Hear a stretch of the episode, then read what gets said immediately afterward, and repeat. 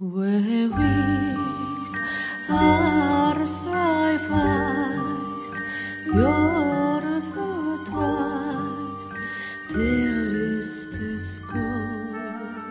ぼ日刊階段山猫便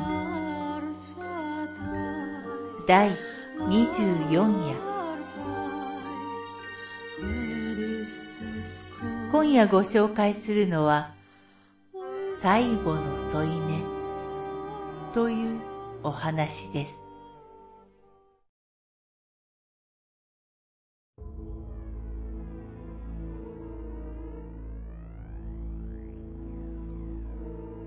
昔、猫を飼っていた。それほど可愛がっても可愛がってなくもなかったあまり愛想のない猫で、ご飯が気に入らないと自分でぷいっと外に狩りに行くような猫だった。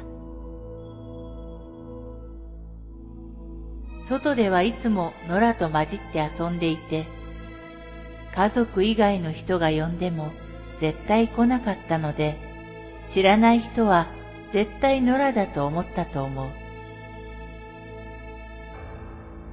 学校の帰りに外で遊んでいるうちの猫を見つけて、呼んだらにゃーと鳴いて、私の周りを一回りしてからまた戻っていった。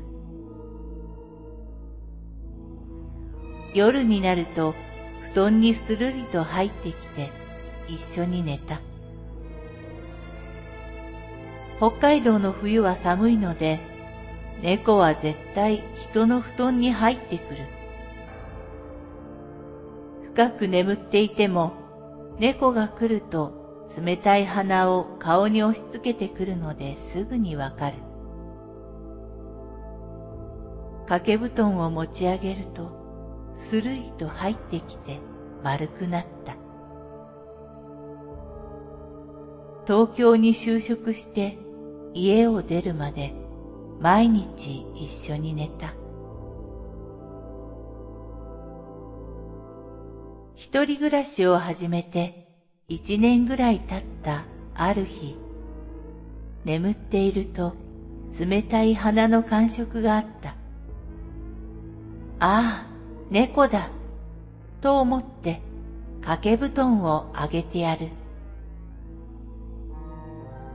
でもなぜか少し躊躇しているようでなかなか入ってこない。どうしたの？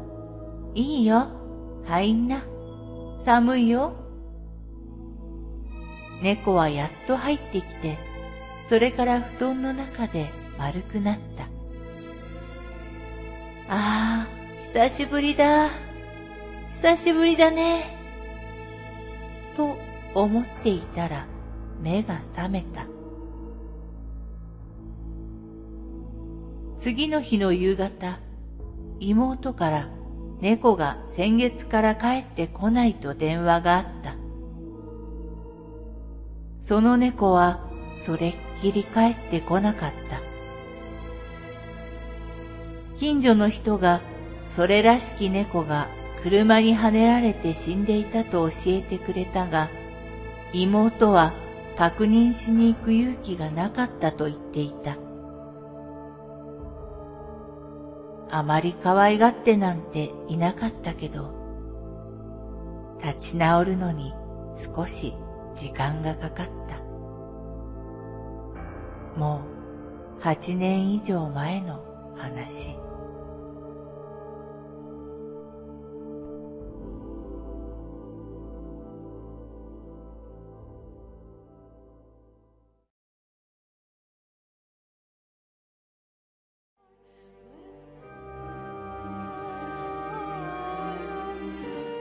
今夜のお話、いかがだったでしょうか？ほぼ日刊怪談山猫便では、ポッドキャストにてミニ怪談朗読をほぼ毎日深夜0時に配信してまいります。それでは皆様、おやすみなさい。良い夢を。